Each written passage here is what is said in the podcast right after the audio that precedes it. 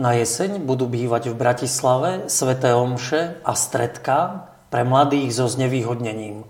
Za ich organizáciou stojí Mária Horvátová a Združenie Votum. Pani Mária je dnes našim hostom. Dobrý deň, Dobrý vítajte. deň, ďakujem. Takže kde vzniká myšlienka, aby boli sveté omše v Bratislave, ale aj stredka, to hneď musím podotknúť, pre mladých so znevýhodnením? Táto myšlienka vznikla vlastne počas synody, kedy som sa zúčastňovala na prípravných stretnutiach synodálnych, pretože som bola účastníčka viacerých stretnutí v rámci viacerých spoločenstiev. A práve tu uh, som sa zamyslela nad myšlienkou, že církev má kráčať spoločne aj s tými najmenšími, tí, ktorých možno málo počúvame v církvi, ktorým sa až tak nevenujeme. A preto som sa zamyslela, že čo my vo Votume robíme vlastne pre duchovný rast našich mladých a skrsla mi myšlienka zorganizovať sveté omše, počas ktorých by oni mohli byť aktívne účastní na týchto svetých omšiach a potom aj stredka, kedy by vlastne naši mladí mohli spoločne ako rovesníci, ako kamaráti rásť vo viere, kde by mohli zdieľať svoju vieru vlastne mimo prostredia toho rodinného, pretože oni veľakrát sú odkazení práve iba na to, či ich ten rodič dovedie do kostola alebo nedovedie. A ja si myslím, že, uh, že, by, že je tu veľa mladých, ochotných ľudí, ktorí by ich možno priviezli do kostola aj inokedy ako rodič a hlavne, aby teda cítili takéto spoločenstvo so, s ľuďmi seberovnými, kedy by mohli naozaj aj rásť, rásť v tej viere a necítili by sa nejaký odstrčení.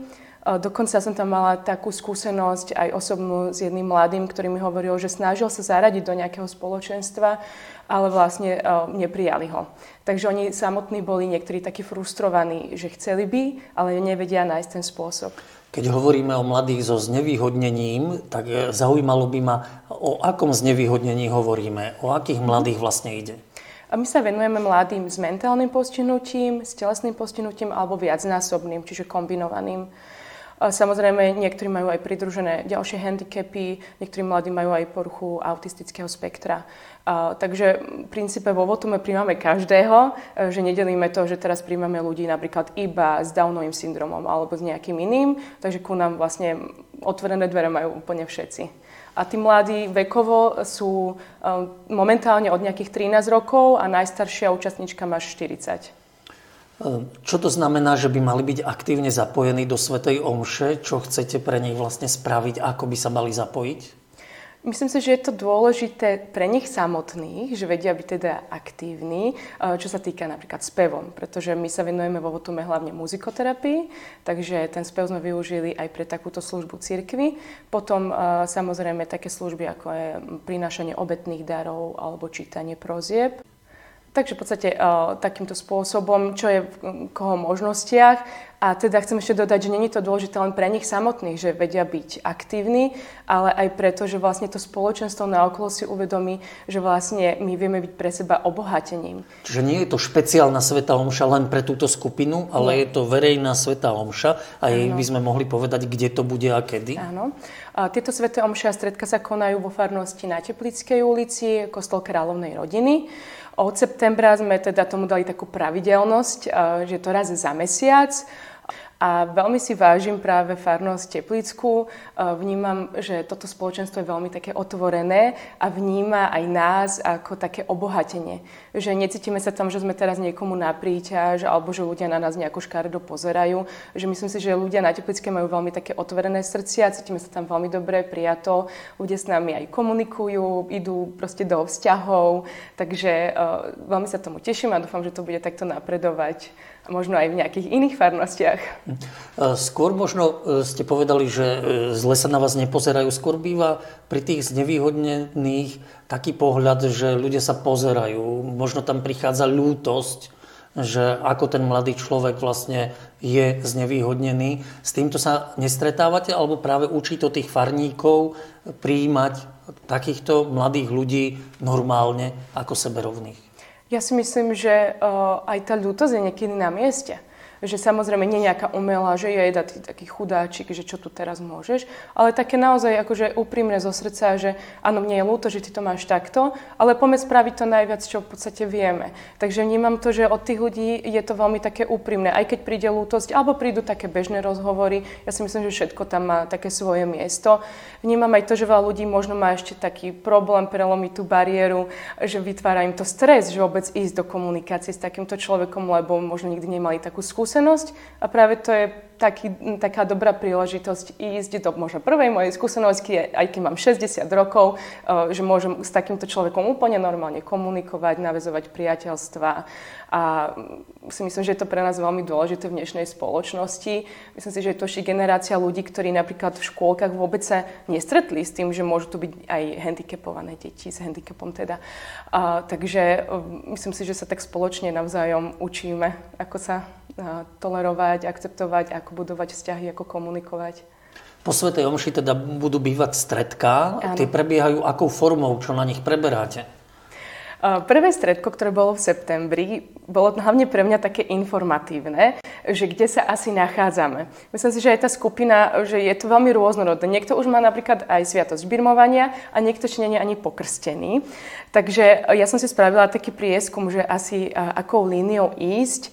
Um, je to trošku také náročné nastaviť. Ja som chcela pôvodne, aby to bola ako príprava na sviatosti. Myslím si, že z tohto hľadiska tam bude potrebná spolupráca možno aj e, s tými domovskými farnosťami tých ľudí, aby aj tam viaci sa zapájali, lebo inak tá intenzita musí byť trošku e, vyššia ako raz do mesiaca. Ale ja sa to snažím tak nastaviť, aby sme vlastne spoznali možno také základy, nejaké pravdy viery, aby im to bolo jasné, pretože veľakrát v kostole tie veci, ktoré sa čítajú alebo tak nie sú im úplne zrozumiteľné. Takže ako keby zjednodušiť to, ale zase nie e, nejakou takou detskou formou. Že stále si uvedomujeme, že sú to v podstate už aj mladí dospelí, takže nemôžeme z nich robiť nejaké deti, takže takto nejako prispôsobiť, aby, aby tie veci im boli viacej zrozumiteľné.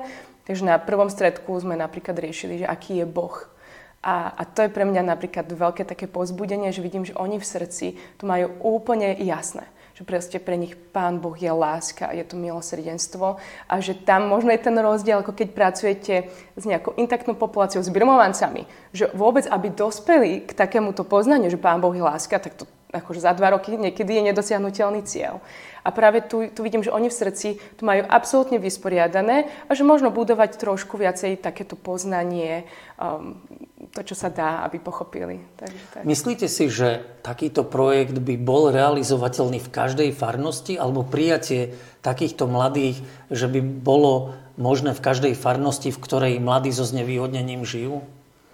Ja si myslím, že áno. Moja otázka je, že koľko ich tam takých je.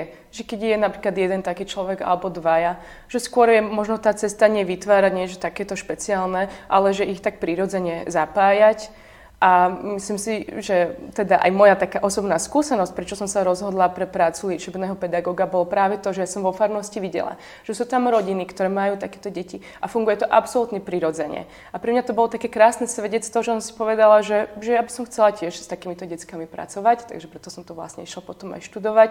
Takže je super, ak tá konkrétna farnosť vie tým ľuďom možno podať pomocnú ruku, vie im vytvoriť nejakú príležitosť. Združenie Votum zároveň bude oslavovať 30. výročie mm-hmm. svojej činnosti. Tak keby ste mohli ešte povedať o tomto výročí, o oslave, ako bude prebiehať? Tak všetkých srdečne pozývame. V prvom rade na Svetu Omšu 15. novembra 17.30 v katedrále svätého Martina. Svetu Omšu bude slúžiť pán biskup Jozef Halko. A počas tejto Svetej Omšu by sme sa chceli poďakovať vlastne za všetky tie dobrodenia, ktoré sme od pána prijali za tých 30 rokov, že sa o nás stará, že stále vlastne môžeme fungovať za všetkých ľudí, ktorí nám za tých 30 rokov pomáhali a pomáhajú. Takže v prvom rade táto sveta omša. A potom uh, by sme sa chceli, teda by sme chceli oslavovať takým gala večerom uh, vo V-klube 10. decembra o 15.30. V-klub je vlastne v Bratislave na námestí SMP, kde naši mladí budú vystupovať na koncerte, budú tam rôzne videá, moderátor, rozhovory. No tak 30 združenia, všetko najlepšie Ďakujeme. a ďalších 30 rokov takej plnohodnotnej práce pre ľudí. Mária, ďakujem vám veľmi pekne. Ďakujem aj ja.